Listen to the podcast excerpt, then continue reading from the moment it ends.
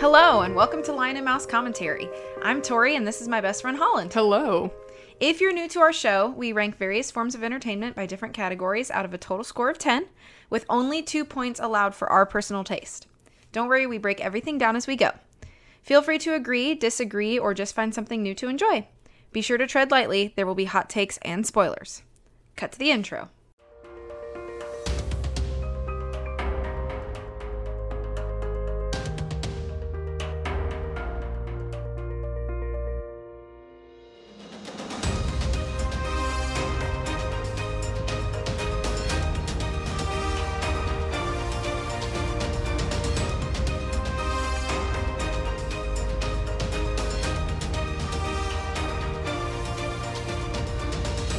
Okay, today we're doing Twilight New Moon, which is back by popular demand as when our Twilight episode went up, lots of people talked to me about that uh, and how much they enjoyed that episode. So we decided we were going to move forward with the series and do New Moon.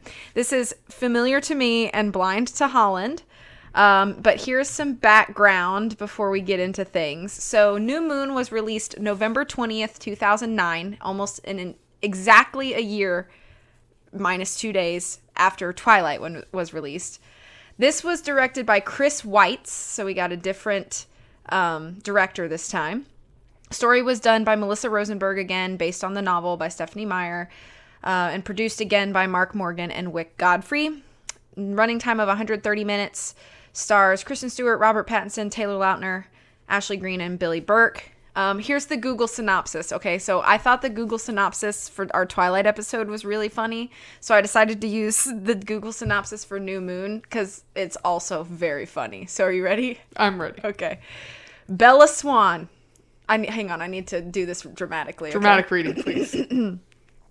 Bella Swan is on the cusp of her 18th birthday and blissfully happy with her undead beau, Edward Cullen. While celebrating her birthday with Edward's family of vegetarian vampires, a frightening incident convinces Edward that he's simply too dangerous to be around his sweetheart. He decides to leave the town of Forks in order to ensure her safety, leaving her behind, angry and depressed. That was great dramatic reading. Thank you. I mean, I my eyes are rolling out of my head from the way that was written. But that tried- was no disservice to your ability for I- dramatic reading. I was struggling not to laugh after the first line. That it, they call Edward her undead beau. Oh my gracious. I can't. Okay, so that that out of the way, um, why don't you kick us off with our first category? All right. So our first category is plot and story delivery. Total possible score of two. And once again, I gave this zero points. I'm pretty sure I gave it zero points for last time. I'm pretty time. sure you did. Um, this again, this plot is terrible. It's so horrible. The fact that they open with Romeo and Juliet just lets you know you're about to have a bad time because Stephanie, I like literally they open up and they're talking about Romeo and Juliet or whatever, and I'm like, are is Stephanie Meyer seriously going to rip off Romeo and Juliet for the storyline of this movie? And guess what, folks? She does. it's the dumbest thing. Like everybody has to read, or I mean, I guess when I was in high school, everybody had to read Romeo and Juliet for school. I don't know if they still make you read Shakespeare in school or not, but I had to read it, and Romeo and Juliet was just like, you know, the star-crossed lovers of District 12 kind of thing. You know, it's just like that story's not new for anyone, and but my gosh, like we can't even be original. We have to write. Uh, uh, it's terrible. It's terrible. I don't even really know where to where to start with, with the discussion discussing this plot. Um, I thought you said disgusting, and I was about to be like fitting. it is disgusting. That was a Freudian slip. so it's just like the the there's an op- the opening dream sequence is just it's just so heavy-handed. It's just like I mean, I feel like it was from a fan fiction novel. Like it's just so heavy-handed, so over the top. I don't understand why in this in this movie Bella when she's dreaming and is having these nightmares like throughout the whole story why she's screaming and writhing in her sleep while she's like that's not a thing i mean like it, nobody it's like somebody searing her with a hot poker while she's dreaming and like is that something that painful wouldn't wake her up it's just it's ludicrous but the the whole plot setup just like last time is just as nonsensical this time it's bella's 18th birthday her friends that she's been super besties with this whole time this whole school year they don't even remember her birthday. I don't like people talking about my birthday. I don't want people to remember. And then Edward is just like pops in, and then Jacob pops in, and it's like, oh, hey, remember these guys? And it's just like they pop up, and Jacob's still wearing a bad wig, and it's just like then they va- Jacob pops up and vaguely talks about his car or motorcycle or whatever it is because we're not going to actually tell you, but they don't Right. tell you They just call it the they rabbit. just just assume you're gonna know Mm-hmm. and then while edward stands there lurking in the parking lot listening to this conversation it's just it's ridiculous. And then the the whole rest of the beginning to like set up your plot for the movie is just like oh by the way we're gonna throw in all these things that you knew this right? No you didn't. How was i supposed to know that? All i've seen is the first movie. It's like one of those plots and this is i feel like this happens a lot in content films and tv shows you know whatever that are based off of a book source mm-hmm. material is in presenting you the storyline for this film. They assume that you have read the story and the book or the book they assume you've read the book and they assume that you know everything that's happened that's supposed to be happening you know why this is going on and why this is going on and we don't have to tell you because you read the book which was probably the case for the majority of the people that saw this movie in but theaters like for instance, there's like when we watched these together because you wanted to watch this together again, which is fine because it's very funny for me to watch Holland watch these blind. i do it strictly for tori's entertainment. but there are times where Holland is like, "What? What are they talking about?" And I have to like, s- we have to take a moment to stop and have me explain. Like, well, in the book they explain to you, but I shouldn't have to do that, Right. Because you should have all of the relevant information that you need presented to you in the movie. Right. If it's necessary, then you need to give me some storytelling. And if it's not necessary, then why is it in the movie? It's just ridiculous. Like the whole part where you're watching this movie and it's in the beginning few scenes and you find out that Jasper can control people's emotions. Well, that was never explained, but we're just going to gloss over that like you've always known that. Well, Yeah. nobody's ever said anything about that in the in the first movie or in this movie. We're just going to assume that you know it. And that, to me that's just poor storytelling. Just all these things that just kind of fall into place. Just have some notes here. Um, it's just it's almost laughable like the the whole concept of the the the vampire overlords or The whatever they're called. Yeah those guys. i couldn't remember what they're the called. Volturi. yeah those guys it's like oh they're gonna dress like tom cruise in interview with a vampire and they're really smart and old and they act like old people. And it's like okay, now we have some vampire bad guys, which we had in the first movie, but these guys are different bad guys. But we're not really going to tell you why or how they're different. We're just going to have you watch somebody's some vampire get their head ripped off, which is okay, sure, that's just coming out of nowhere. Like, I, I mean, and then it's just it's so bad. It's so bad. I don't understand how um Bella can get a massive hemorrhage on her finger from a gift wrap box. Well, it- like it's wrapping paper. It's not even like the ribbon was made of like tinfoil or tin like tinsel or something sharp with a sharp edge. It's like I'm just gonna give myself a paper cut on wrapping paper and bleed and then get pushed into a wall and then bleed some more and that's the whole crux of why Edward thinks it's time to end our relationship. Well, the weird thing to me is, and sorry if I'm cutting in a lot. I just I'm I want to like make notes on the things that you say that I also don't have in my notes, and this is one of them. It's weird to me because if we're going to present the idea that the Cullens have acclimated into real life, There is no way that Jasper goes to school five days a week where there is paper, where people are getting paper cuts, and he's not murdering people in the classrooms. Like, why? Why is Bella's paper cut the first paper cut he has ever come across in his you know however long they've been here Right. in forks that doesn't make any sense at all Well, well, and how long does it take for a vegetarian vampire to be happy being a vegetarian? It's like how long have we known Jasper at this point? How long have Edward It's and Bella like a- been it's- dating? it's been like a year. it's been like a year. Yeah, it, the impression, at least, of course, another thing they don't even tell you in the movie. How long has this been? Like this could be the week after the first movie. We don't know, but they, you know, how long has he been? You know, socializing with people and adapting to normal life, like, and or actually now that i'm thinking about it doesn't new moon pick up with is it is it the beginning of the new school year if if like it ended in at prom at the end of the first movie i don't remember actually yeah, is it like if- the end of summer? yeah so if I it's only know. maybe it's only been the summer but it's vague enough that that's a storytelling problem you know what i mean Right. so Right.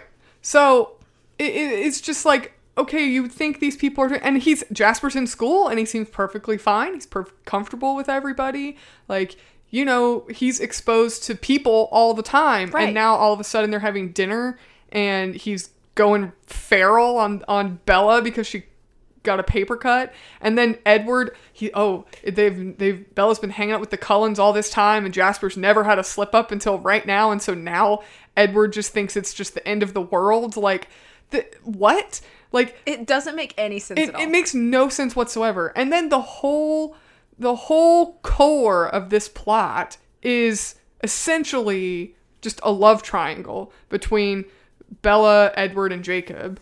And i mean th- that i'm sorry but that's soap opera level quality. Like how many love triangles can we do? That does not having a love triangle does not immediately make your plot interesting and viable. So it's a shaky foundation anyways but that's the whole crux of the plot and the whole reason that the love triangle even starts is because edward drastically shifts from I've you know how I feel about you, you know I love you, blah blah blah, and literally the next day he says I hate you I don't ever want to see you again. Like what? What? That's why it's not like some. I mean, you could have you. It's almost like you had it going a little bit where he's like, we have to move because people are getting suspicious. Well, were people getting suspicious? Like, how long have all these people known the Cullen family? Because I'm pretty sure in the first movie they mentioned how they moved away and then came back. Mm-hmm. So all these people in town have seen the Cullens before they moved away. They've seen them now that they come back, and then now it's suspicious that they're not aging. It wasn't suspicious that when they moved away and then came back they didn't age. So they moved away because I guess the first time because it was time to, you know, stay nomadic so people wouldn't catch on to us.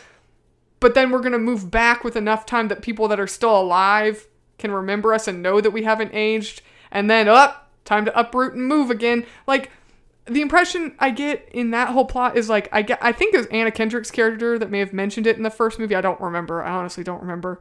I've blocked the majority of these movies. But if someone in high school remembers, oh, it's the Cullen family, like it would have had to be like within your high school year. Otherwise, you would have known, like, oh, I was in middle school and the Cullens were in high school because they haven't aged.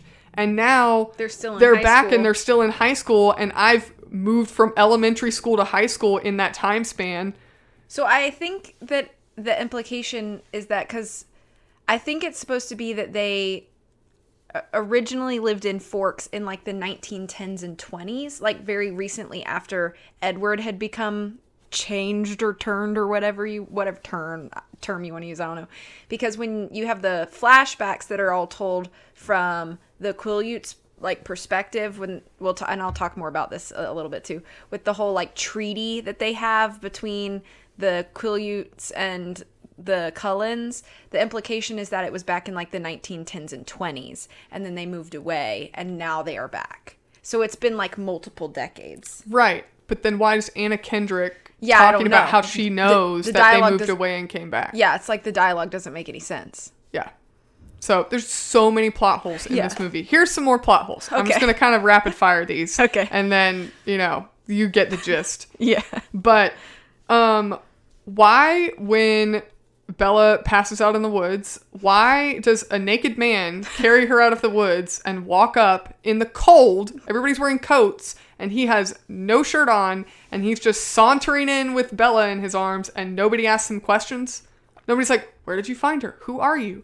Where what are you doing here? Why are what you not wearing a shirt?" Why are you shirtless in the woods picking up strange teenage girls?" no, nobody has any questions about that. That's great. I thought her dad was a cop. Um, Bella moping in her room for months and months and months uh, makes her look absolutely pathetic. It just completely pathetic. I'm sorry. You can say, "Oh, but you, you know, you don't understand what it's like being depressed." Okay, I do understand what it's like being depressed.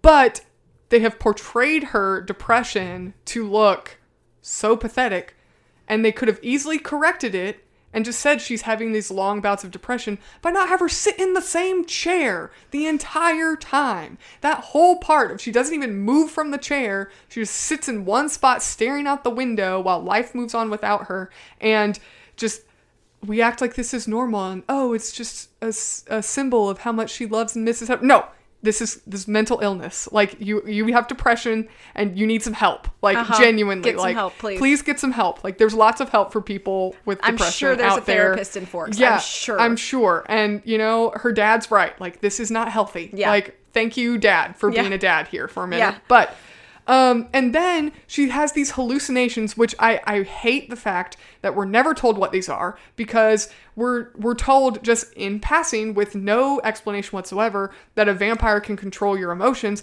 and then Bella's having hallucinations of her departed boyfriend and we're never told what that is. We're never that's never explained to us. But because this is a movie about vampires and werewolves, as a viewer watching this for the first time, I'm like, oh, is Edward like supernaturally visiting her because he's a supernatural entity? Like, there is no answer in this movie. Whatever the book says, I don't know. But it's like, so the having hallucinations like that does not make her look any better because now she is engaging in reckless behavior to have more hallucinations. Like this Yeah. is is terrible. This is terrible. Like this is a horrible example for children and young teenagers to have as a role model in their life. But that's a whole other topic. Uh, when Bella and Jacob are at the movies and the friend that they're with Mike. decides that he needs to go throw up because the movie is so violent, he is having the longest time vomiting. He has no stomach contents left, period, because he takes so long in the bathroom for Ed or not Edward, for Jacob and Bella to have this extremely long conversation. Like that's just ridiculous. It made no sense. We I was watching, I was literally thinking like, Because he leaves like while the movie is still going, and then Bella and Jacob leave at the end of the movie, and he's still throwing up in the bathroom. Is that how it goes down? I thought I they got up think and so. no, they got up and left when he got up and had to throw up, right? I thought Mike gets up and leaves the theater while the movie's going on. And then it, we just see the cut of Bella and Jacob leaving the theater. So I always assumed that they watched the rest Oh, of the movie. maybe. And Mike just literally never comes back to the theater. And they're just sitting around waiting on him. And then And then he's still in the bathroom. He's still in the he comes bathroom. out regardless. He comes out of the bathroom at the end of that. But it's like I think it's even longer than them just having the conversation on the stairwell. Yeah, yeah. The scene prior to that, when Jacob and uh, Bella are at the table and Mike or whatever his name is asks her if he, she wants to go see a movie or whatever.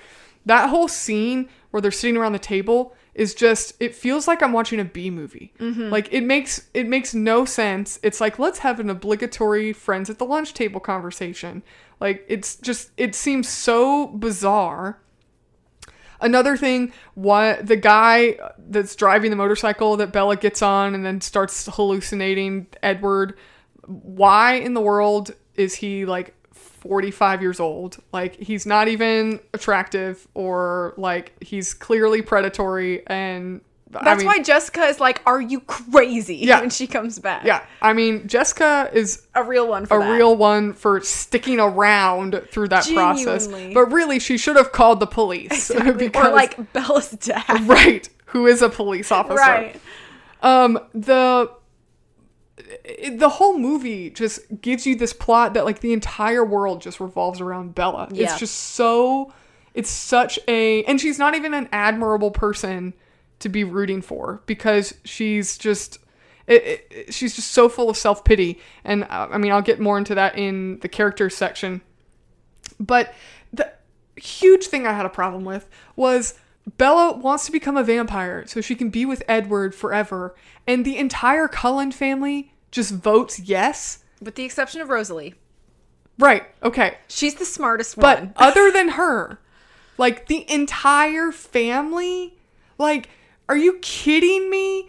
Aren't you supposed to be the adults in this conversation? I have gonna something to say about that too, I yeah. mean, it's like, oh, we've lived long enough that we've seen all the horrible things about being a vampire and how terrible it is, whatever. But I guess, I, I mean, I guess you technically could argue that like Carlisle clearly has no problems turning people into vampires. So maybe it's like that's just he genu- genuinely doesn't have a moral problem with it or have a think it's a bad idea. I will talk about that. I will talk about that. I will address that point. Okay. So that I was just like, this is so dumb. And now you've removed all of the conflict from the story because if everybody thinks that Bella should just be a vampire and the only one opposed to it is Edward, like now you've you really don't have a lot of tension. If the whole family was against it, that would actually make for a more interesting plot because now nobody is going to turn Bella into a vampire and she can't force somebody to do that if that's what she wants. So it would just make for a much more dynamic plot if the whole family had forget the fact that it's just not common sense, but if they were opposed to her plan, it would just make a more interesting plot. But then when they're all like, "Oh, I vote yes. You're like a sister to me, anyways. Woohoo!" Then, uh, okay, well now the plot's just gotten boring. This isn't Right. even interesting anymore. And then finally, the last note I have, um, well, I have two notes. Um, one is the first one I'll I'll mention is at the very end of the movie, Bella, not Bella. I'm getting all their names mixed up. When Edward calls Bella's house, Yeah. and he's trying to talk to her, Right. And Jacob he asks for Bella's dad, Mm-hmm. and Jacob says he's planning a funeral, and, then hangs he- up. and then hangs up. That was all it took for Edward to just go, well. Bella's dead. I guess I'm gonna go commit vampire suicide by exposing myself to the what? He didn't even know. Did he even know that was Jacob? No, he just assumes that, and he doesn't even know like what funeral, what. He just assumes that. And you would think that like Edward would have the knowledge to be like, well, Charlie is in the police force, so he probably deals with the subject of death like on a fairly regular basis. Right. Like it could have been somebody in the force, like, you know, it could have been anybody. yeah, And it could have been his mom. Right. Like, but he just immediately jumps to the conclusion that Bella is dead. I'm gonna go like expose myself to the human world and have the vampire overlords execute me. Like, are you kidding me? That's all it took. It's like, I mean, I said at the beginning, Stephanie Meyer here is ripping off Romeo and Juliet. It's basically Romeo and Juliet, Yep. but I can't even give you credit because you just stole it from Romeo and Juliet. And finally, one of the biggest, this is one of the biggest issues with the plot that I have, and I will cover a little bit of it in aesthetics too. But why, because I, 'cause I haven't mentioned this at all, why in the world you have a story about vampires, which are not conventional vampires. Okay, that's you're uh, you have creative license to do whatever you want. Stephanie Meyer, you can write whatever you want. It's your book. I don't have a book published, so who am I to judge? so your werewolves, of course, are not going to be conventional. So we don't have any of the typical like vamp like vampire lore. We don't have any of the typical werewolf lore. You know, the, do they turn into werewolves on the full moon? We don't know. Do they? Clearly, they can change at will. You know, so here we have these these unconventional werewolf stories, and they don't actually turn into like the wolf man like lon chaney's the wolf man. They turn into actual wolves. Okay i can i can concede that. Like that's just a unique point here. Um but why do they turn into wolves the size of school buses? Can someone explain that to me? Like who said oh guess what? We're gonna make them turn into wolves but they're gonna be like 10 feet high. They're gonna be huge. They're gonna be giant wolves and you know what they're go- that's just gonna be it it's It's gonna be sick. it's g- what what so they're giants they're not i mean they're not giant people, People, right, right, right, you right, know right. Yeah, yeah. but that's the that's the thing is there's nothing super about them at all except that you know jacob gets you know parkour powers when he wants to jump into bella's window Uh-huh. so they get parkour powers and like a gag order from their alpha leader. Those are kind of lame, okay? Uh-huh. And then they turn into gigantic, gigantic wolves. Like that's real discreet. It's like the vampire thing. You you know you i'll give you a little bit of leniency with the vampire thing because like okay we've kind of figured out lore to figure out how they're gonna blend into a human environment. Blah blah blah. Where in the world are you gonna live as a werewolf where people are not gonna go? Yeah, there aren't wolves that big in real life. This has got to be something fishy. Like if they were normal sized and you know Joe Schmo was taking his you know evening hike through the woods and saw them, he would just be like, "Oh, wolves." But if he Right. saw them, the Quileutes, he'd be like, "What the heck?" They're bigger than bears. Like that's unnatural. Like how are we hiding this? It's not like you know, and it's not like we went with like the the Mighty Joe Young route where it's like, ooh, this mountain has a mythical animal like Bigfoot or something. You know, like ooh, this mountain has giant wolves that got you know radioactive water and you know it's, it's not like we have this like myth surrounding right. it it's like no we just we just mosey on through the woods and people think we're regular wolves nobody's finding any huge tracks nobody's finding any like you know signs that these giant animals have been around finding fur like yeah. it, I had a huge issue with that. So, I'm I tried to give it points for a plot, but really the only part of the plot that's remotely interesting, I can't even say that. I'm trying. It's What- not. It's not remotely interesting. What were you gonna say? I was thinking is the part about Romeo and Juliet, the part that No. ripped off Romeo and Juliet, but even that's not interesting. yeah, because it's done so much, And it's it's poorly done. especially with characters that you don't like. Right. Right. Which I'll get into that in characters. But yeah, there's just plot terrible. Zero out of zero out of two. Okay. For me, for plot and story delivery, I gave it half a point out of two. So um, I agree with a lot of your points. Um, the my biggest problem here with the plot and story delivery is that this whole thing could have been a chapter in in the story, not an entire book slash script. The whole thing could be condensed down to like 30, 40 minutes max Absolutely. the whole thing and it just feels so drawn out and it's a lot of the same thing over and over and over and it gets to a point where it gets to be so predictable because we've we establish in the first 10 minutes the like mood of our protagonist and that never ends through the whole movie it's so silly. It's so shallow. The entire conflict it revolves around bella. Like you said just the whole world revolves around bella. But the entire conflict comes from the fact that bella is depressed and so she just uses everyone around her for her own benefit. And maybe that's a character note but it's what the plot hinges on. Because the entire thing is just event after event after event of Bella being like, oh, I could get a little bit of an adrenaline rush and see these hallucinations if I, you know, do this crazy thing and don't regard Jessica's safety. If I take what, you know, if I pretend I want to spend all this time with Jacob and, you know, get this bike fixed up so then I can go, you know, fling myself down a dirt road. Like the whole everything basically boils down to Bella is just trying to get that adrenaline high for self-serving purposes and she'll say and do the nice things that she has to say and do to the people around her to get to her goal. It's not like she's actually trying to spend time with Jessica.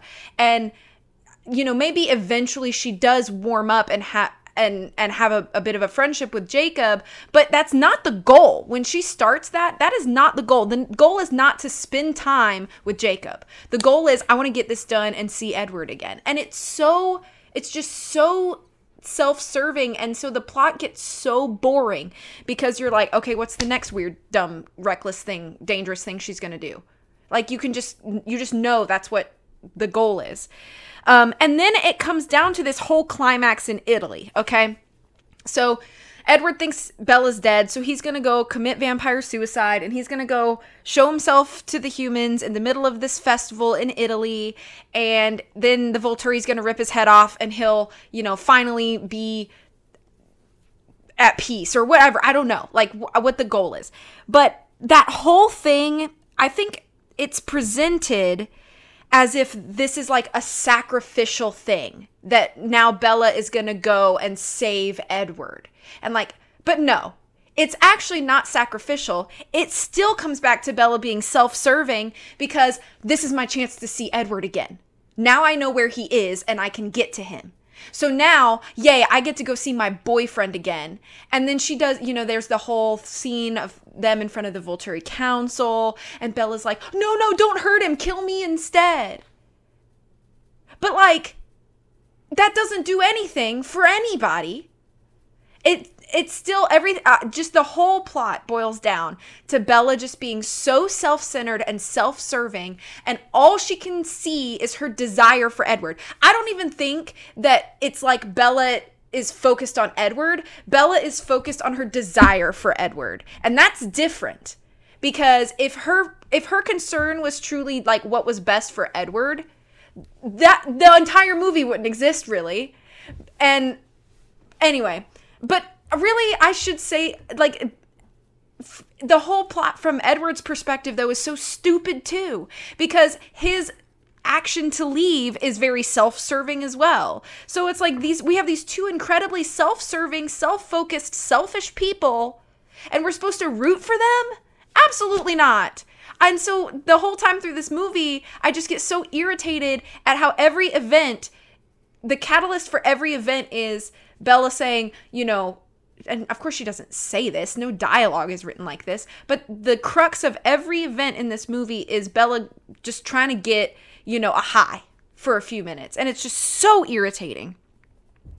Um this plot really is not that complicated. It's actually really kind of stupidly simple and they drag it out and they overcomplicate it for no reason and that's why i think this whole movie and that whole book could really be condensed condensed heavily. And i know that a lot of people could argue with me and say well new moon is the book that like sort of fleshes out the werewolf side of things and jacob as a character but sure jacob is kind of a big focus in this movie but the movie does not give fair time to all the other werewolf characters in that are introduced and they play pretty big parts in the series but yet you like you barely hear all of their names but once like other than sam whose name gets repeated a lot because he's the alpha if you hadn't read the books like I have, like, could you can you name any of the other vamp or uh, werewolves? No. No, exactly, because they mention their names maybe once in like quick dialogue in like the middle of a monologue or something, and then you're like, your brain just control alt deletes it because they're not constantly repeating their names. We don't get to see like the home lives or like backstories of any of those boys. So if you're going to argue with me and say, well, New Moon is a werewolf focused book, then focus on the werewolves and not so much on Bella's selfishness. So I don't think that that's really a fair argument when if if the goal was to, you know, widen Bella's friend circle now that she doesn't have the Cullens in her life, then do it in a way that makes them feel like genuine friend extensions of Bella, and we don't get any of that. It feels very weird. Um, and of course, you know, like the the way that the relationship between Bella and the Quileutes forms does feel sort of natural because most friendships, I think, not most, but a lot of friendships can be sparked by a mutual friend. So you have Jacob as like that kind of mutual between them, but it never extend really extends past Jacob, Bella's relationship with any of these wolves. So how are they really important then? Because Jacob's not our protagonist. He's a big character, don't get me wrong, but if these are all people that are important to Jacob, but they never really become important to Bella in the course of the movie, then what is the point? Do you know what I mean?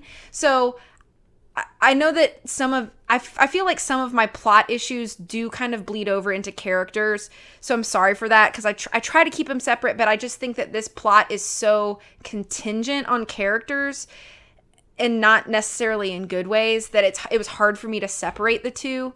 Um, but I just feel like it's a lot of wasted time. It's a lot of wasted time. It's a lot of wasted scenes. It's a lot of wasted dialogue when we could get to the next thing that our protagonists have to get to, but we don't get to the next thing with our two protagonists until the last 20 minutes of the movie. Um, so it kind of goes back to like the weird pacing of the first movie where it's like, you know, an hour and 10 minutes of this movie is like setup of how vampires work and establishing the fact that Bella and Edward like each other. And then we'll get a conflict. And it's like, okay, we get a conflict in the beginning of this movie, but then nothing really changes until the very end. So just the pacing just feels so wasted and and it's unfortunate because um and the reason I didn't give it 0 points is because I do think overall this movie is more watchable than the first movie. Um and while it is still poor, very poorly done, it feels a little bit less campy than the first movie plot wise um, and dialogue wise. Um, it feels a little less campy, but it's still not. It's still not un uncampy. There's still like a weird level of like unintentional humor in a lot of it. Um, so I think I'm being very generous when I give it half a point. Um, and it's just for those tiny little things. And it's really just to say that like in the series you know i think it's slightly better than what we had before.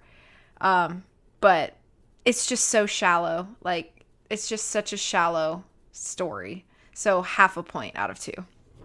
And it's like the thing is about like Romeo and Juliet is kind of like the I don't know if basis is the right word or if it's just kind of like an homage. There's homages to Romeo and Juliet. The whole point of Romeo and Juliet is not that this is an example of what true good love is. It's like this is an example of what stupid teenagers do if mm-hmm. left to their own devices. And this movie is the exact same plot, except we don't even have the satisfaction that it was a cautionary tale. right right right. And it's like with romeo and juliet like i've always viewed it as like as a cautionary tale. Like look how badly emotion can cloud judgment.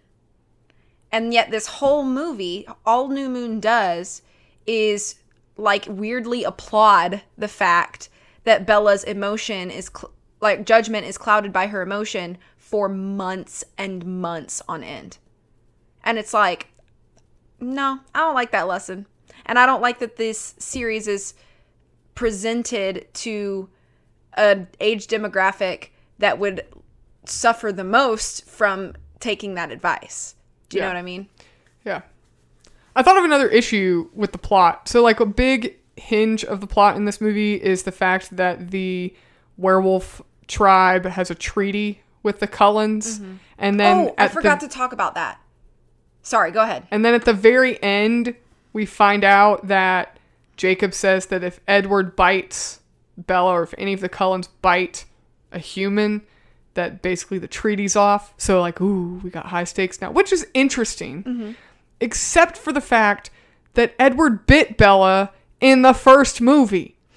so So, how do we explain that? Okay, the, I think the explanation for that it's still a plot hole, but I think the explanation for that is that with the treaty, it has to do with that area that they're in, and then when Be- when Edward bit Bella to get the venom or whatever out of her, they were down in Florida or, or Arizona or wherever they were. They went back, or Arizona, because they went back to Phoenix for that. So I think that's like the explanation for that plot hole, but it's still a poor plot hole. But one thing I did forget to talk about I forgot to talk about your note about how everybody just wants Bella to be, everybody votes that Bella should be a vampire. Yeah. And you're like, obviously, Carlisle doesn't give a flip and this is another poor storytelling thing that they should have brought over from the book.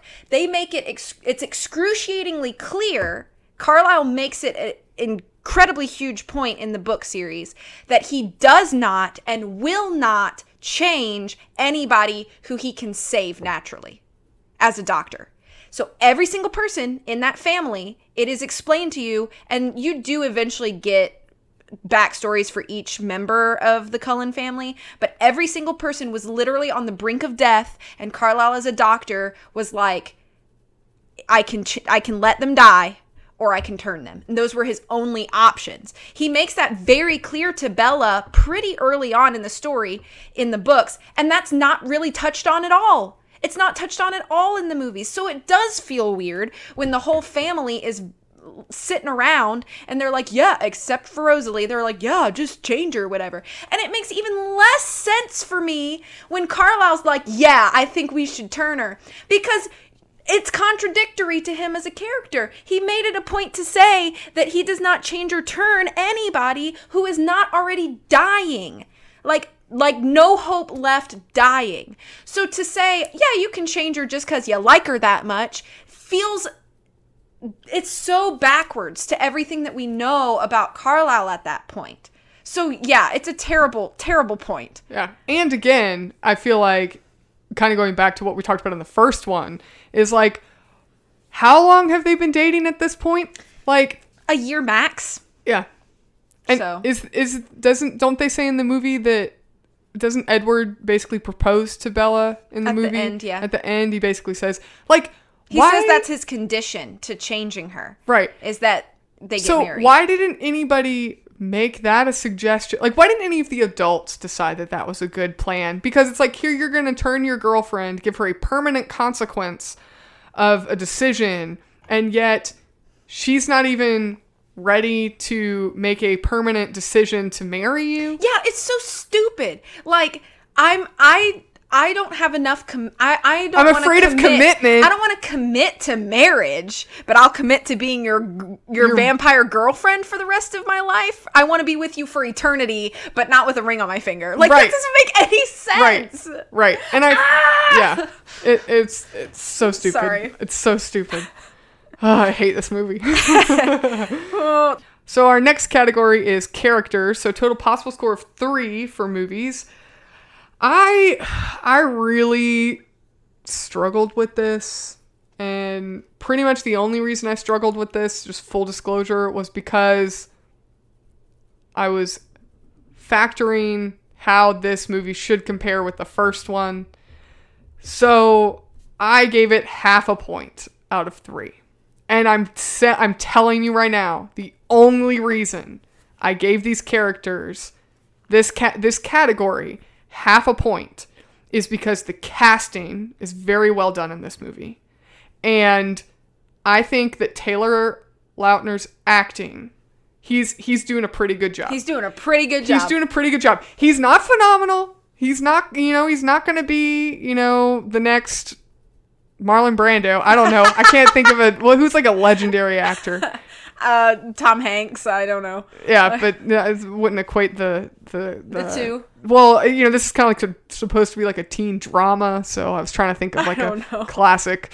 But anyways, he is very young in this movie. I think that it should be noted at least. I I didn't really consider that necessary. Uh, necessary consideration is his his age because Kristen Stewart was very young in the first movie, but um, he does a, he does a good job for his age and the material he's given. I think that he does, you know, he does his best, and his best is is not bad for a movie like a teenage movie like this, fantasy fiction kind of film. Um, but everybody else is trash, and even Jacob, I don't like that much as a character. So the, it's more of a testament to the casting overall and to Taylor Lautner's good old try. but he gave it the old college try. yeah, but uh, overall, there is no growth to any of these characters, and there is no development. Every single character is the exact same at the end of the movie as they are at the beginning of the movie, and that is just poor character development. Nobody grows, nobody changes, nobody is anybody different, anything different than what they were at the beginning of the movie. Um, Kristen Stewart, her acting has improved. She's lost a lot of those really awkward, jarring ticks, physical ticks, physical yeah. ticks that she has as as a character. So that also I did kind of consider. Well, I mean, it's better than the last. She's doing better than the last one. Um, for a little bit, but then when she's in the woods and and Edward's kind of confronting her, she like develops them all back. She like reverts. Yeah. Yeah. Um Edward is just he talks about how much he loves Bella, but then he acts like he's pissed off at her all the time. I don't understand that. He says, You're the only reason I have for living, and then literally in the next scene, he's like, You don't belong in my world. Like, dude, make up your mind. Like, mm-hmm. what is wrong with you? I, I'm not gonna not gonna go too much into it. You covered a lot of the top the topics that and notes that I had on characters. Is just we just have a bunch of self-absorbed characters that are just not interesting. They're doing everything just for their own self-interest. There's no sacrificial tendencies whatsoever. The only one that does anything remotely nice is Jacob when he agrees to help Bella fix up the motorcycle. And even then, we can tell, I think, even from the first one, that he has a genuine friendship for Bella and wants to have a relationship with her, even if it's not a romantic one. And then we find out later that he really does want more than just friends. But I think that you could argue that he offers to help her just from a genuine place of kindness and friendship. And that's about the only self sacrificing giving of yourself we see in the whole movie. Everybody else is just looking out for number one.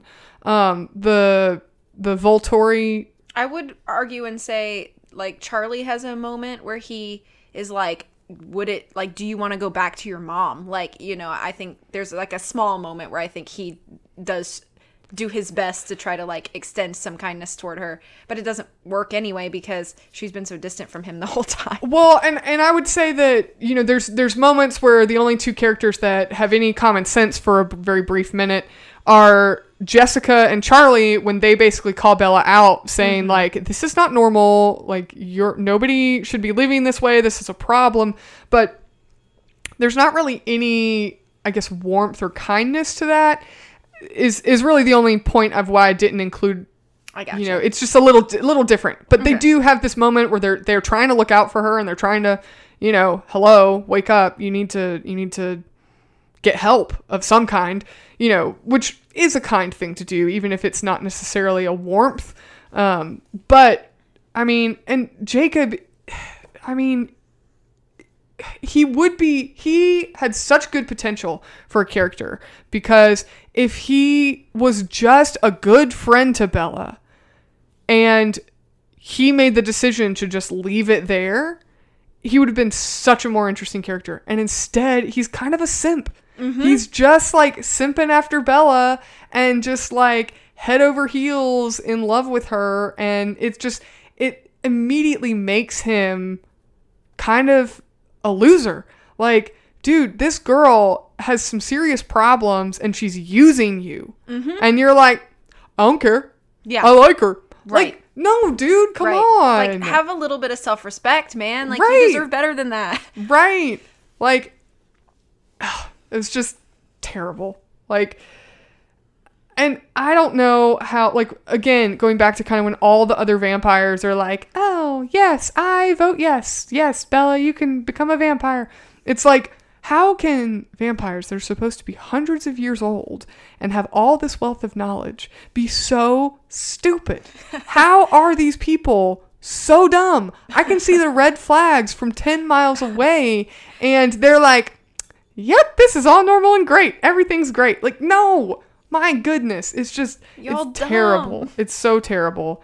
Also, since it's not mentioned in the film, I mean, I don't know what the book says, but it's never mentioned in the film whether those hallucinations that Bella is having is actually Edward visiting her or if she's just losing her dang mind. I don't think it's ever mentioned, like explained.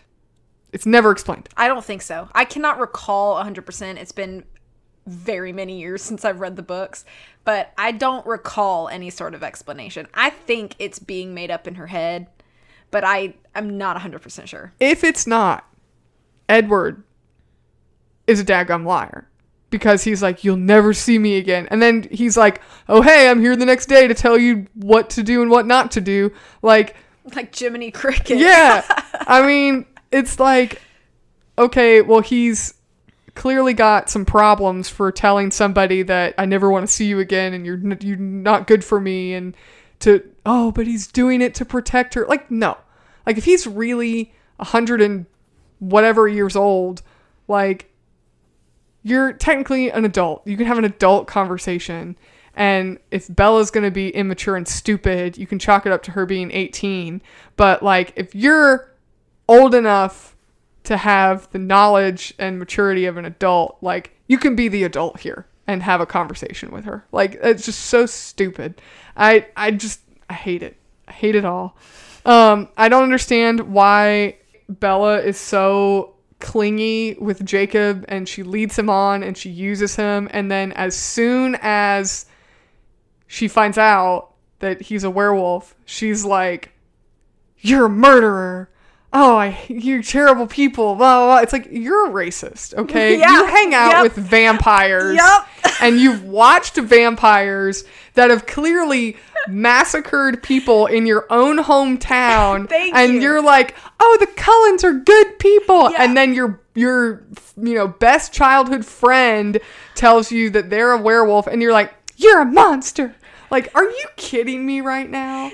Like, And, and Jacob even says to her, he's like, What? I'm not the right kind of monster for you. He Yeah. says that line, and I'm like, He right. it's she kind of he's racist. not wrong. He's not wrong. And I mean, I think that in general, if your first exposure to vampires and werewolves was Twilight, I'm have great pity on you because those classic monsters have been around for a really long time. And I feel like in general, werewolves the lore behind the werewolves is that they're humans and when they're werewolves they're not cognizant of what they're doing. The exact opposite is the case with vampires. Like they're vampires all the time and they make decisions completely coherently the whole time. But it's like Lon Chaney's the Wolf Man and like American Werewolves in London or whatever it's like no the things that they do when they're werewolves like that's not the person making those choices like they're not cognizant of what's going on so that makes it even more ridiculous when bella is like trying to badmouth all the werewolves Yeah. when it's like you didn't even ask like Yeah. what You like have you, no idea what you you're literally about. don't even know what you're talking about and you don't even ask like this guy you've known since you were kids making mud pies in the yard or whatever Uh-huh. and now you're just like i can't stand you you've killed people and it's like wow way to just jump to conclusions here just because your boyfriend's a vampire like goodness it's terrible so but i felt like i couldn't give it zero points just because I do think the casting's good, especially of all those minor characters, all the the minor characters and um, Sam and his other like pack members or whatever you want to call it, and his girl girlfriend. Are they? Is he? She's girlfriend, fiance. Emily. Yeah. Um, yeah, the casting's great for all those characters, even for um, some of the the minor characters that are the vampire characters. I think the casting's done very well for those. Um, so overall, all the characters look like they feel and fit the world, and I do think that Taylor Lautner's acting ability is is not bad. It's really not bad. Everybody else's, you know, like Tori said many times, a lot of times it's bad directing. It's not bad acting per se. Um, but I think of all the the characters or the actors, you know, they kind of work with what they're given. So half a point out of three for me. Okay. For characters, I gave it one point out of three. Um, I do think that the casting is great, like you said, and I think that I'm sorry, but I think the change in director was a good move because I think a lot of moments do feel more natural than we got in the first film. Um, so even though you don't necessarily have a good script to play with, um, at least the beats and a lot of the physical action felt a lot felt a lot more natural. So I, I do think that that's good. However, Bella and Edward are somehow even more hateable than the first movie. And I talked about that a bit because a lot of it has to do with like plot devices. Um, but they're just awful. They're just awful. Like genuinely awful. Um, Jacob, Sam, and the rest of the wolves are pretty good characters, but there's other than Jacob, there's really no real chance to get to know anybody. Um, and I talked about that a bit too. Um, when you think about this idea that you know, Bella has been living in Forks for however long. And of course, she's like, oh, wow, vampires are real. And the first movie focuses a lot on that and her, like, realization that, like, the world is a little bit bigger than she thought in regards to that. And then it's like, oh, werewolves are also real. Let's just gloss over that for the rest of the movie. So it almost feels like sh- there's not the same devotion given to the werewolf pack as there is to the Cullens or vampires in general. And I understand that overall through the series the focus is more on vampires, sure, but there that's all devoid in this movie. So we need to fill that void with the exploration of these new characters that you're going to introduce to us and you just don't get any of that exploration. And I feel like I understand people that are like, oh, well, we didn't want to do another origin story Sure. movie. And it's like, that's fine. You don't have to. But it would have made for a more interesting movie. Like you said, this whole plot could have been a chapter in the Right. story. So you could have filled in that space and it really wouldn't have felt like we were watching Twilight round two, Right. but with werewolves. Right, right, right. Exactly, exactly. So I just feel like it's a missed opportunity in in regards to the fact that we have all these new characters and they look really interesting and you know the just the potential was so large and the execution was so disappointing. So that's just a sad note. I do think the introduction to the Volturi is neat and meeting the characters that we see, but that whole ordeal feels so campy because Edward and Bella are being idiots. So the introduction of the Volturi and the understanding that they are kind of like the vampire royalty, as they're called, and they are the ones that enforce the few small rules that vampires have as sort of like a collective community. It's all a very interesting idea and they are posed as sort of like these scary villainous type creatures um, or characters but we don't get a very good understanding of how they're different than the Cullens because the whole scene with the Volturi is let me show off all of our cool powers that we have. So it's like, oh, Jane, played by Dakota Fanning, she has the ability to just make people feel pain. So let me showcase her at our vampire circus for two minutes when we could be doing plot things. And so it just feels weird. It almost feels like a strange circus showcase of let me show you the powers that we can do without finding natural ways to like implement those character facets into the story because we only got 15 minutes left of the movie. So we got to like cram it all in. So it feels like these characters are spectacles instead of like real like functioning characters with a purpose in the story. Um, so I just I I feel like the introduction was so um so quick and and rushed and forced that number one it's probably easy to forget a lot of what's said and done in that scene. And two it makes them feel like caricature cartoony vampire characters in a strange way. So i just i didn't really like that. Um we talked about this. Rosalie is probably the smartest cullen because of all sorts of reasons. Um, I think characters like Mike and Jessica are almost a fresh of a breath of fresh air because they are so normal and nobody else in this movie is.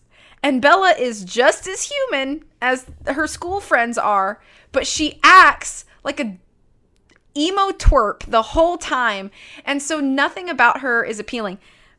Um that leads me to piggyback on your note about Jacob being a simp. I think that is Jacob as a character, his biggest downfall is how big of a simp he is. But he's not the only simp that Bella has. Mike is also a simp for her. And I don't understand why she's got these men simping for her when she's not even hardly nice to anybody. That was the same problem in the first movie. Right.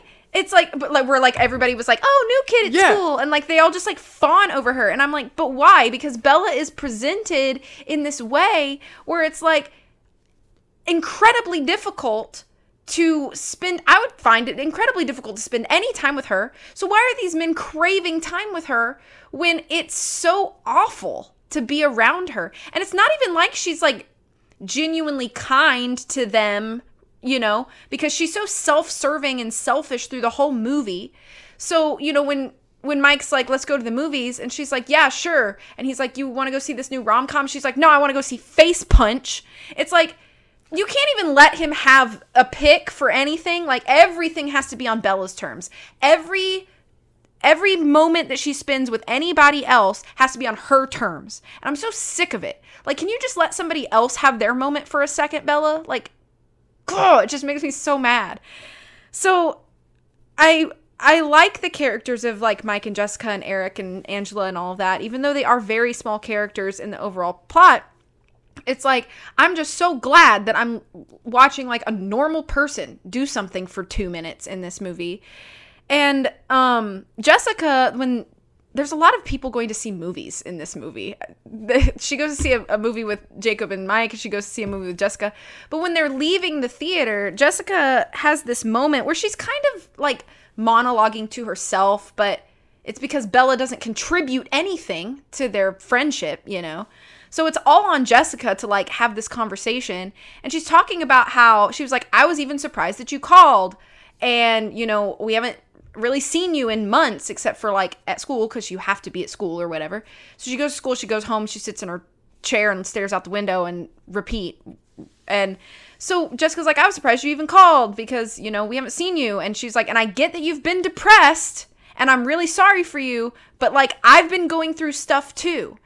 And she names a few things that sure seem a little shallow. You know, she's like, Mike still doesn't, you know, notice me or whatever. And it's like, okay, in the grand scheme of things, you know, those are maybe shallow things to be concerned about, but So is what Bella is that's what I- going through. Exactly. But like it, if you were to compare it, it's kind of the same thing. It's just relationship drama. And the fact of the matter is is that when you are friends with somebody, sometimes you just have to listen to them talk even if you don't give a flip about what they're saying. Part of being friends with somebody is like being available emotionally at least some of the time. And Jessica gets none of that from Bella. I'm surprised she even agreed to go out with Bella because I would have been like, you know what, girl? I haven't seen you in six months and I've been okay. Like, nothing's missing out of my life. You don't contribute. Now, I wouldn't say those things, but it's like that would be my mindset when considering do I say yes or no. So it's like, I don't know. And like, I get that, like, sometimes, you know, life happens and you don't spend time with people. But it's like when you spend time with somebody you haven't seen in a long time, there should be some level of like, comparable interaction. Like if you're just if if you call me and say, "Hey, Tori, I want to go to lunch. We haven't gone to lunch in months." And I say, "Yeah, that sounds good." And we sit down at lunch and you say nothing and hardly look at me and pick at your food, I'm going to just get up and I just I will want to get up and leave. So props to Jessica cuz what a trooper. Um You should um we should have a podcast on relationship advice because that's what this whole podcast is becoming right now. Friendships, relationships. Yeah, but it's and it's it's just because Bella sucks so much. Um, and like I feel bad for Charlie through a lot of this movie, and we don't have a lot of scenes with Charlie, but like there are a few moments where Charlie is really trying as a dad to like get Bella to like get up and get over this and you know, he does have to give her some tough love and she just pouts and whines the whole time. And you know, depression does suck. I'm not going to sit here and be like if you have depression, you should just get over it. Cuz I'm not I'm not so like detached from reality that I can say something like that. I mean, I've struggled with depression. I think everybody has struggled with depression at some point or another in their lives and at some level or, or another. But there does come a point where you need people in your life to like pull you help pull you out of that hole. And when they try to do that, please do not pull yourself back into the hole. And Bella spends the whole movie doing that. And it just gets so frustrating. And it's like it would be one thing if this was, you know, the facts of the case and we watched Bella grow and change and develop and overcome. But instead, all of these actions that she's doing are put up on a pedestal like it's an admirable quality. Right. It's like the things like that happen. Like people lose loved ones, people Sure. have, you know, illness, people have horrible, horrible, horrible things happen to them, and they're in, you know, deep, dark places for mm-hmm. long periods of time. But the goal is not that being in a deep dark place and ignoring and refusing help from people is the most admirable quality you can have Right. it's something you should actually aspire to have is to be in like wow bella's so strong because she tough it she just toughs it out herself no she has very unhealthy coping mechanisms and needs to learn how to break those Right. and when there are people in her life that say hey your behavior is concerning and i think maybe we should get you some help for her to be like no meh," it should not be the thing that everybody goes yeah you go bella Right. like right. please stop That response is not an admirable response that we should be making the standard for people. Mm-hmm. And I think that's what's problematic with this movie is that a response like that, instead of the film and the direction of the character being because people do have that response, that's Right. reality, but instead of it being this is a negative response to have, look at the consequences of that. It's look at how she responds this way and guess what? Everything works out for her in the end anyways. yeah exactly Which is not always reality. right so one out of three points for characters for me Alrighty. Well, next category is aesthetics. Out of two possible points, I gave this half a point. And pretty much for the same reasons as our last episode, except aesthetically, I do think this is a lot better as far as color correction goes. It doesn't have those weird garish greens and blues. It seems like it has a lot more warm tones, which maybe that was intentional, but I really get the impression that it was more because there's a different director in this film. i'm sure that's part of it yeah So it was easier on the eyes to watch. Um, the color palette's better. The costumes are still very consistent with these characters. They all look like they fit in the world in the time period they're supposed to be in. Um, I think Emily's uh, face prosthetic looks actually looks really The good. starring. I was I was very impressed with that because prosthetics can go really bad really quickly, and it was actually done really well. Um, and then of course the scenery in this film, just like last time, is just a gorgeous piece of the country. So I those are the reasons that I gave it half a point, and that's about where the positives end for me. Um, I don't understand how they can make the only way to kill a vampire look so lame. It's just visually, it's the lamest thing I've ever seen. I, I swear it looked like I, I thought it was a joke for a minute. Like, am I being punked? Like, is I'm supposed to take this seriously? It looked so lame. And again, this was a moment where I made a comment while Tori and I were watching the movie, and Tori had to fill me in with content from the book to explain why their faces are cracking. How why does that make any sense? Like things like that. It's just Yeah. like we just assume that you've read the book and you know. And it still it looked visually so lame. The way that the Volturi look at the beginning when they're kind of these Victorian style garb, um, it just to me, I get that it is kind of the stereotype, if you will, of what a vampire should look like. And I don't know if that was the intent was, oh, we're making a cute nod to typical looking vampires. I didn't get that impression. It just felt like it was overused and overdone. And here you are, you have a movie that is trying to retell the lore behind vampires and werewolves, and then yet we're going to give them Halloween costumes to look like vampires. That part of the costuming I really didn't like. I felt like it was just, it was not original.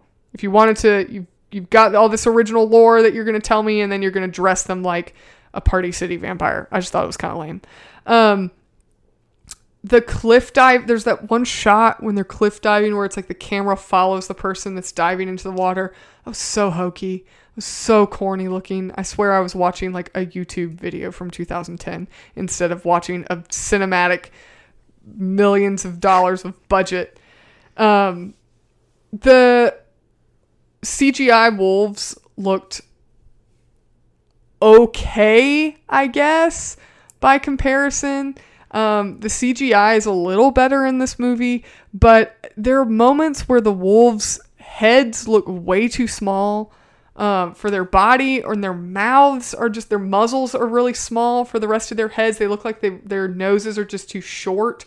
Just just uh, anatomically, I'm like you literally can look up thousands of thousands of pictures of wolves and you know what a wolf is supposed to look like. And so because we didn't make these werewolves more fantastical looking creatures, we want them to look anatomically correct and there's times where I feel like they just don't and it was kind of distracting.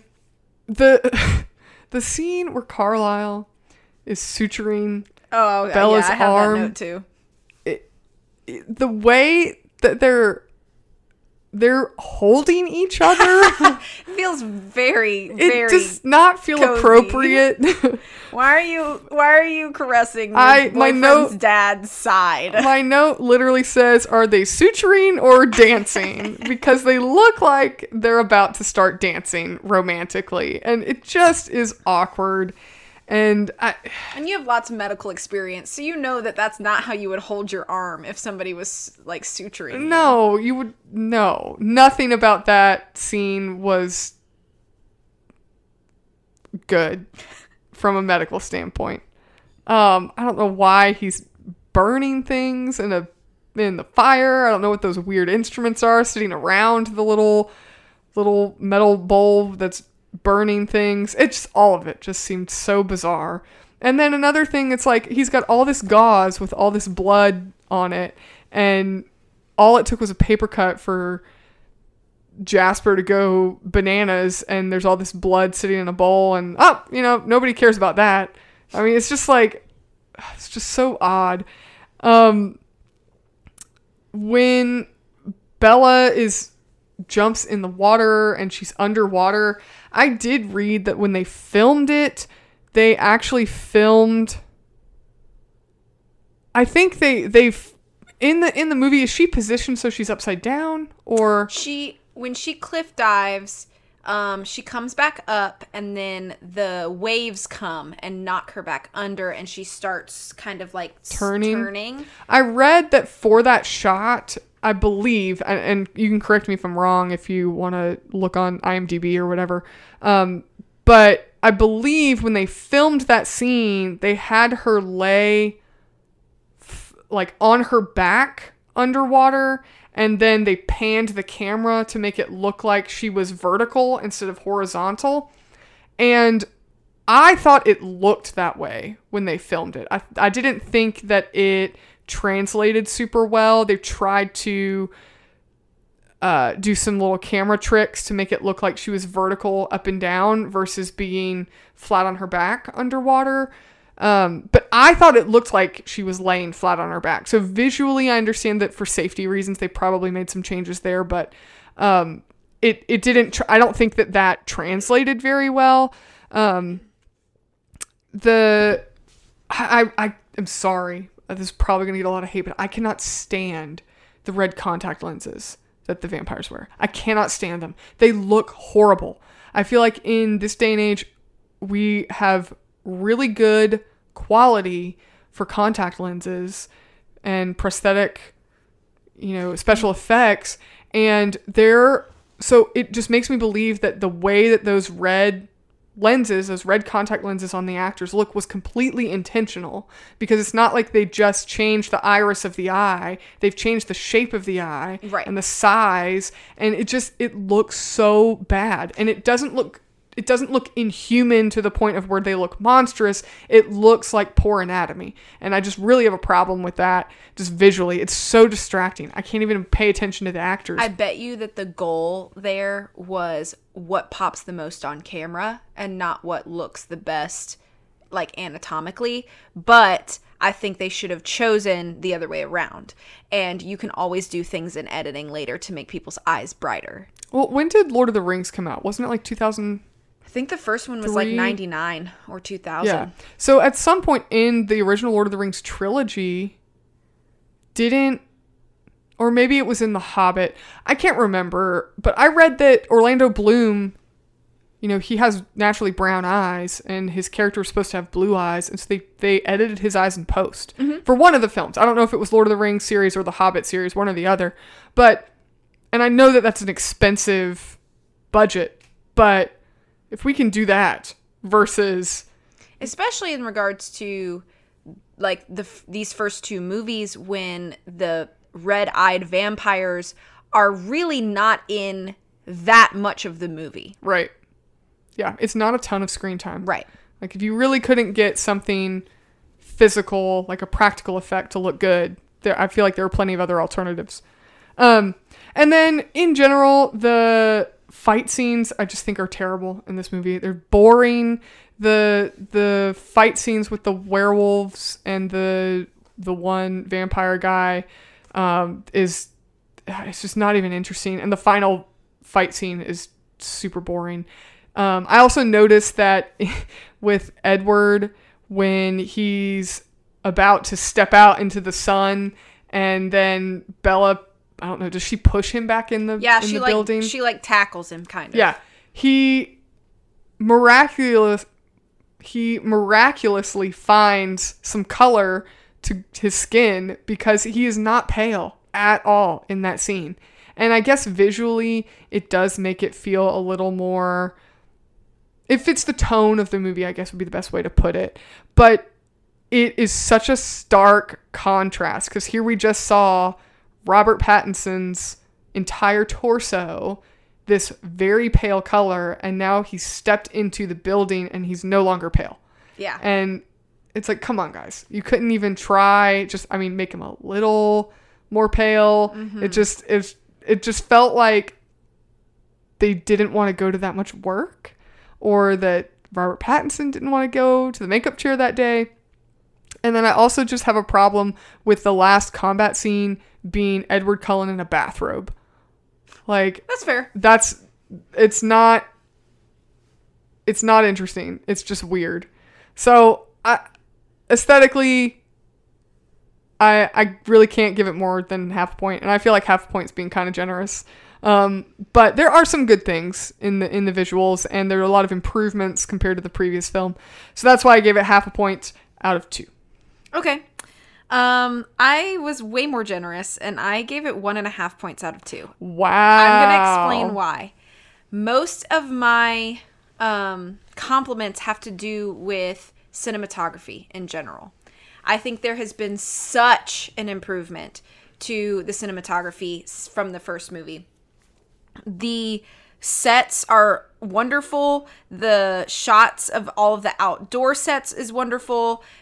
I think that they do a lot of really interesting things um, with lighting in a lot of the indoor shots. Um, I know you talked about the weird scene between Bella and Carlisle when he's giving her the sutures, um, but aside from all the weirdness and you know incorrect medical usage um, that scene is lit very beautifully and there's a lot of really cool effects with there's like candles and stuff like in the back and it looks really really nice the way that it sort of reflects on them and you have the big windows behind them seeing out into the dark so it's like a bunch of dark foliage behind them and i think that's really beautiful uh, the scene where Edward first talks about the Volturi, the first mention of them that we have, um, they're looking at this like tapestry, and Bella notices that Carlisle is in the tapestry. But outside of that tapestry, the room that they're standing in is just lit very interestingly, very beautifully, in sort of a dramatic way that I think benefits the scene. It doesn't feel like the campy sort of dramatic. So I think that's really, really good. Um, I think that you did mention this the scarring on Emily is really, really nice. Um, I think that there are a lot of really good transitions in this movie, too.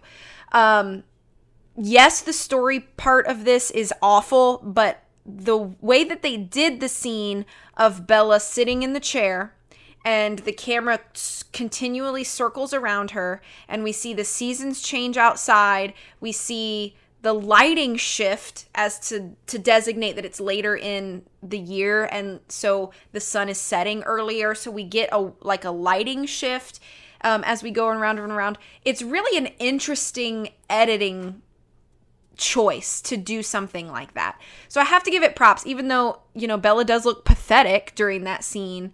Um, technically, it's a very interesting thing to film, and it I not the sort of camera work that you see often in a transition like that. There's also really good transition in the montage. We get a montage of Bella and Jacob in the garage working on the bikes, and there's a few moments where the scene shifts and it's always on movement and it's really nice. There's a scene one of the montages is them getting pizza delivered to the garage and Bella takes a slice out and she goes to toss it at Jacob and as it shifts it turns into a wrench that he catches and starts working on the bike. And so I think transitions like that are really clever pieces um and ways to sort of move the story along. It it gives momentum. Um, and cutting on movement that you match is one of the most basic um, tidbits that I was taught in film school as a way to make your transition interesting and to con- if you continue movement momentum, then it continues your scene's momentum. Even if you're changing scenes or if you're changing within your scene, something like that is just a nice piece of movement. And since so much of this story feels so stagnantly predictable, moments like that I appreciate visually. I uh, think that the CG in regards to the wolf transformations between um, human into wolf was pretty nice. I think that that sort of the explosion to wolf, if you will, is decent, but I do agree that the models are kind of wonky for the wolves. I feel like they look better when they're moving, and then when they slow down or stay still is when they start to look kind of wonky. I think that of all the combat scenes that we get, which we get three kinds of combat scenes, we get the uh, the vampire that's hunting Bella, Victoria. We get fights with her and the wolves. And then we get the Volturi versus the Cullens. And then we get the wolf versus wolf. Of the three combat types that we see in this movie, I think the most believable ones are the wolf versus wolf ones. Um, I think those combats are actually done pretty well. And considering the fact that they're all done in CG, I think it helps because the CG is matching the CG.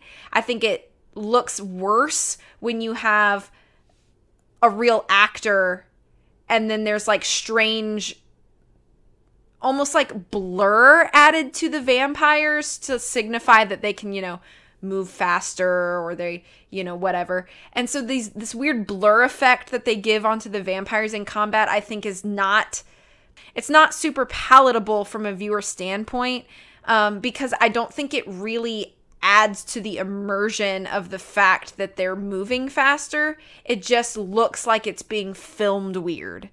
Um, so it almost kind of breaks that fourth wall in a weird way because now I'm thinking of technically, like, why does this look like this?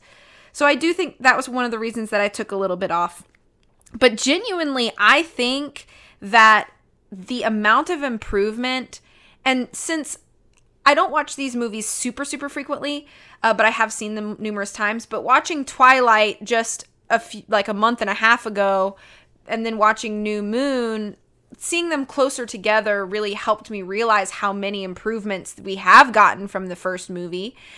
And while I don't disagree with any of your critiques, they were things that didn't bother me as much. So I didn't really feel the need to take off more than just a half a point. Um, so maybe I'm being generous, sure. Uh, but since I think that overall, technically, this movie is made so much better. Um, and I, I think that there's a lot of great scenes. I think all of the, most of the scenes that are two people and usually when you film a scene that's between two people, you have your wide establishing as you always do, and then you usually get a cut in, and it's like profile of your two characters, um, and then you get what's called over the shoulders. So you are over the shoulder of one character, looking at the face of another, and then you do the reverse. And I think that the um, there's a all of those that are in this movie are really nicely done and they don't need to be complicated but they're these nice clean shots and i think they look so much better also in the first movie we got so many of those weird eye close-ups and thankfully that doesn't happen again in this movie so you don't get these like strangely weird uncomfortable close-ups of characters i think the only time that happens is with Aro in the volturi and you get like one weird close-up as he realizes that he can't like see bella Bella's thoughts like he can everybody else's and she so she can like block him as well as block Edward. I think there's one weird close up at that moment, but I was just so thankful that we didn't have 42 like we did in the first movie. Um so yeah, maybe I'm being generous, but I just think that if I were just to watch this movie on mute, I think it would look so so nice. I think it genuinely looks so nice. And the scene at the end where they do go to Italy and you see everybody in the red cloaks for the uh, festival. I think that's really nice shot. Um, so overall, I don't have that many critiques for aesthetics, which is funny because usually I feel like I'm harder on aesthetics, but I didn't have that many this time. So one and a half points out of two. Alrighty. So next category, as always, two points allotted for personal taste. Uh, I don't think it's any surprise, but I gave this a zero out of two. Uh, my, my note is no, just no. Okay. this movie is so terrible. It's just literally a cheesy soap opera with school bus sized werewolves. That's the whole movie. Okay. And I just did not particularly enjoy it. I enjoyed it. I enjoyed watching it with Tori because she enjoys watching me react to it so mm-hmm. much. So I can't say that I did not enjoy watching this for our podcast because I did enjoy the experience of watching Tori laugh at me react to this movie. but I would I kid you not, I would never watch this again on my own ever. Okay. So so for me, for personal taste and preference, I gave it one out of two points, and a lot of it goes back to what I talked about with the first movie. There is a lot of nostalgia in this series for me, um, and that you know continues on through New Moon.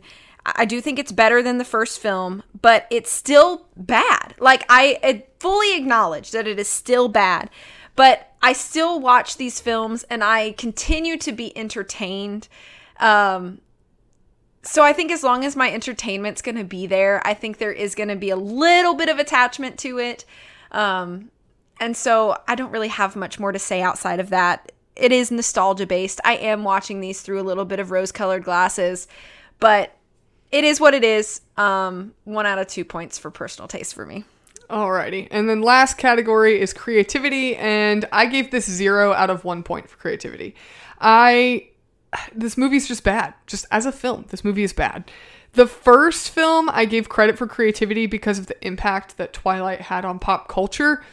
And I think some would argue that New Moon did even more with a vampire werewolf love triangle, that that really catapulted the Twilight phase fad into pop culture as well as Team Edward or Team Jacob. And I mean, I, you could argue that, but I just think more of a bad thing is just more of a bad thing and it this movie in and of itself I don't think it would have been successful if the first movie hadn't been such a hit. So I think that really as far as creativity goes that first movie has carried the creativity and the still I think that the first Twilight movie still has cultural impact. It's still memed. It's still you know spoofed. It had a lot of spoofs um, at the time, and it still does. But New Moon doesn't. And the people that the only people I have heard talk about New Moon as anything impactful are people that are genuine fans of the franchise and they've said, "Oh, yeah, Twilight's cheesy, but New Moon is so much better. You have to watch that one." And it's like that to me doesn't mean that there's any merit to creativity. It's just the fan's perspective of it. And that's valid for a fan's perspective, but I I didn't think that that merited any credit for creativity for this film as a whole. I think that, you know, maybe the books would merit points for creativity just because of the Team Edward versus Team Jacob, but I don't think this film had that impact. So, no points for creativity for me. Okay. Um, I give it half a point out of one. Um, and it's mostly just because it's still pretty iconic and it still made a whole lot of money. Um, but it is one of the more forgettable installments in the series. I think the only joke or meme that came out of New Moon is when is the line with Jacob when he sees Bella and he's like, "Where the hell you been, Loca?" And it's like the only meme or thing that anybody remembers. And some people don't even remember it's from this movie. Um, other than that, it's just like pretty forgettable. I think that, and I, it probably comes down to the fact that there's just so little meat in this story. Um, not to say that the other installments in the series are meatier, but it's just it could be so condensed that I think it's so easy to gloss over this installment of the series. Um, but because it is still iconic, it still made a whole lot of money, um, and there is a slight improvement uh, to the technical creativity. Um, I gave it half a point for those reasons. Alrighty. Okay. Anything else that you want to say before we go into lightning round? Got our final scores. Oh yes. What was your final score? My final score for Twilight New Moon is 1 out of 10. So it's the same score. It is. minus four and a half, which is half a point better than my last Twilight score. Yeah. And one of the biggest reasons that I gave any credit in characters was because I was tallying up my scores here and I realized I was like, I don't think New Moon is worse than the first movie. So I got to give it some credit somewhere. Yeah. So it's equal. Mhm. All right. Anything else before we go into lightning round? No. All right. Question number one favorite character? That's a really hard question. I think if I had to pick a favorite character, it would probably be Sam's fiance. Emily? I think she's one of the most interesting characters, and unfortunately, I think one of the reasons she's so interesti- interesting is because we know so little about her. Yeah. but yeah, maybe her. I don't know. Mm-hmm. I this is hard for me too. I think at this juncture it might be Jacob, but he's still so pathetic sometimes that it's hard for me to say that. So it's pro- it's between like Jacob in some scenes and then like Rosalie for being the one person with any sense in the Cullen family in this movie. So probably one of them too. Okay, least favorite character? It'd have to be Bella.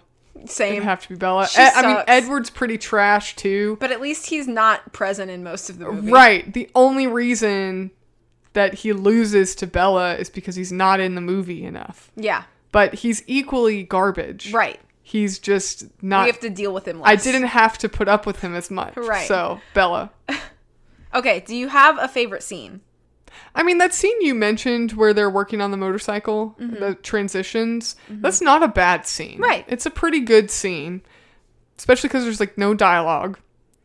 Um, nobody's talking or saying stupid things. Um, I, this is not my favorite scene, but one thing I thought, just thinking about it, the scene where Bella goes and confronts Jacob and he's standing there in the rain. I gotta give Taylor Lautner props for doing that scene with water running down his face and like dripping off his nose. Uh-huh. I mean, that and still being focused on Bella or Yeah. Kristen Stewart in the scene. And he doesn't like ever wipe anything off his face. It's just like running all into his eyes and everything. And you got to give that guy props for that. He's in like denim shorts too, so you know that was uncomfortable because you know they got multiple takes from multiple angles. Who knows how many days they had to I film know. that? It's like I can't imagine how uncomfortable that whole scene was. I want to know how, and I didn't, I didn't mention this in the plot, but I want to know how Jacob keeps his tennis shoes on. I don't know. Good point. I don't know. Cause he's always in those jean, those jorts and and the tennis shoes. Yeah. I want to know how he keeps the tennis shoes on. I can, I can give him a pass for the shorts because you know it's a kids movie. We don't want a bunch of naked guys running around in the Right. woods. But how are those tennis shoes staying on? I don't know, man. I don't know. He wouldn't have his feet tough enough after, you know, being able to turn into Mr. School Bus Size Wolfman. Uh, so that's your favorite scene, maybe? no, I think it would still be that transition scene. Okay, I just had to, transition I just had to, it was, just wanted to it was an honorable mention. Oh, okay, okay, okay. Um, I think my favorite scene. There's not very many good ones. Um, I feel like my favorite scene is after Bella join rejoins Jessica after getting on the motorcycle of a strange with a strange man, and Jessica's just ripping into her because I just think that's one of the most realistic scenes, and she deserves everything that Jessica delivers to her. Um, so I don't know. I- think for me, it's just one of those scenes where it's like it felt like Jessica was speaking for all of us as a viewer. So I think that's my favorite scene. Okay, uh, favorite set or like location? I mean, I do think the scenes on, um, I guess they're technically living on the reservation. I do think those scenes, like whether they're standing outside Jacob's house or they're inside Sam's house or, you know, all, of those scenes are, the set dressing is just really good. It feels really organic. It doesn't feel like somebody just built a house for a movie. It feels like that. Those are homes that people have lived in for a really long time. Um, and the surrounding woods area like even like when in that scene that i the just mentioned where you know sam and his fellow pack members are are calling jacob and they're sitting on the edge of the tree line. So uh, it's just very visually beautiful. Like i would i would go you know take a weekend trip and stay there like it just it looks really nice Yeah. um, but I, I would I don't know I can't really think of anything that really stuck out to me as far as a set goes.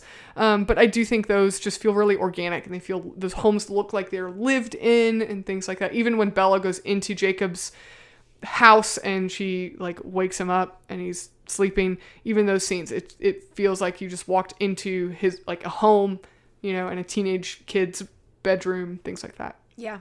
I was going to say Sam and Emily's home as well cuz it just there's something about that locale that does feel just like really real. And you know, you have all of these wolf dudes hanging out and like Emily is like the one woman there and she like take there's the implication that she like takes care of them. Like she's making these massive muffins when Be- Bella comes in and like sits down or whatever. And so I think eh, when you just look around it's so brief but like you just look around and it just feels like it fits with the aesthetic, I guess, of all of these guys that we've met, all of these wolf guys, and then even Emily herself. And I get that they're all um, portrayed to be Native American, but it doesn't it, it doesn't feel like any sort of weird caricature of that. It just feels like a family of people um, who are all very comfortable with each other and have known each other for years. And um, it does it just feels like a very comfortable cozy lived in home. So i would pick that as well. Okay. If you could make one specific change to anything of this movie plot characters aesthetics whatever wh- what would you pick? You can pick one thing. Just one. one. I would rewrite the entire story told and have it told strictly from Jacob's perspective. Ooh. Okay. That would be very interesting. I think it would be way more interesting. It would be way more because then your time i think that would fix a lot of things in this this story as well because now your time is not focused on bella and her you know extended depression Right. you can still tell that part of the story if you want to tell that part of the story but now the focus is going to be on jacob and his community and the things that he's going through so that's that's the change i would make I think that's a good one. Um, I think that if I could make one specific change, it would be I would want Bella to stop being so self focused and at least attempt to keep her relationships. And I think it would change the projection of the rest of the movie and also make even if even if at the end of the movie the catalyst was still that you know Edward's been away and he calls the house and he's told by Jacob that Charlie is planning a funeral and now he's going to go commit vampire suicide it would make everything leading up to that feel way better and it would I would not be as bored with Bella being like, this is my chance to go see Edward and save him. Because then it's like, oh, well, this is actually a problem. And like, I've been living my life okay without him, but like, he still meant something to me. So if this is an opportunity I can go and, and truly like save him, then I'll do that. And it, it would, I think it would just color that decision in such a different way. So I would, my choice would be to make Bella at s- some point much earlier be like, you know what, I'm still going to try to continue the relationships that I have, even if I'm hurting and depressed through it. Like, I'm going to try to not let those slip away. You know, I let Edward slip away, but I won't let anybody else Yeah. or whatever. I think that would have been a much nicer choice. Okay, last question. Would you rather be on the Volturi Council or in Sam's werewolf pack? why would anyone pick the volturi council those guys are lame Uh, they're the biggest nerds man So is that your answer? Yeah. Okay. Same. I just think it would be way more fun. It would be way more Way fun. more fun. And you have like a decent life. yeah. Like you're Yeah. not like I mean, you got some logistical hiccups here and there, but geez, like their lives are not affected at all. Mm-hmm. Like they don't really touch on any negatives that those guys deal with. Mm-hmm. Yeah. So yeah, why would why wouldn't you pick that? Fair. All right. Well, thank you guys for joining us on this episode. Hope you had a good time. If you did not, feel free to tell us why so that we can improve. Links to our show notes, Patreon socials, suggestion box, all of those things are on our website, which is lionandmousepodcast.com. You can also review this episode and let us know what you think. Uh, so thank you so much for listening. As always, we'll catch you in the next one.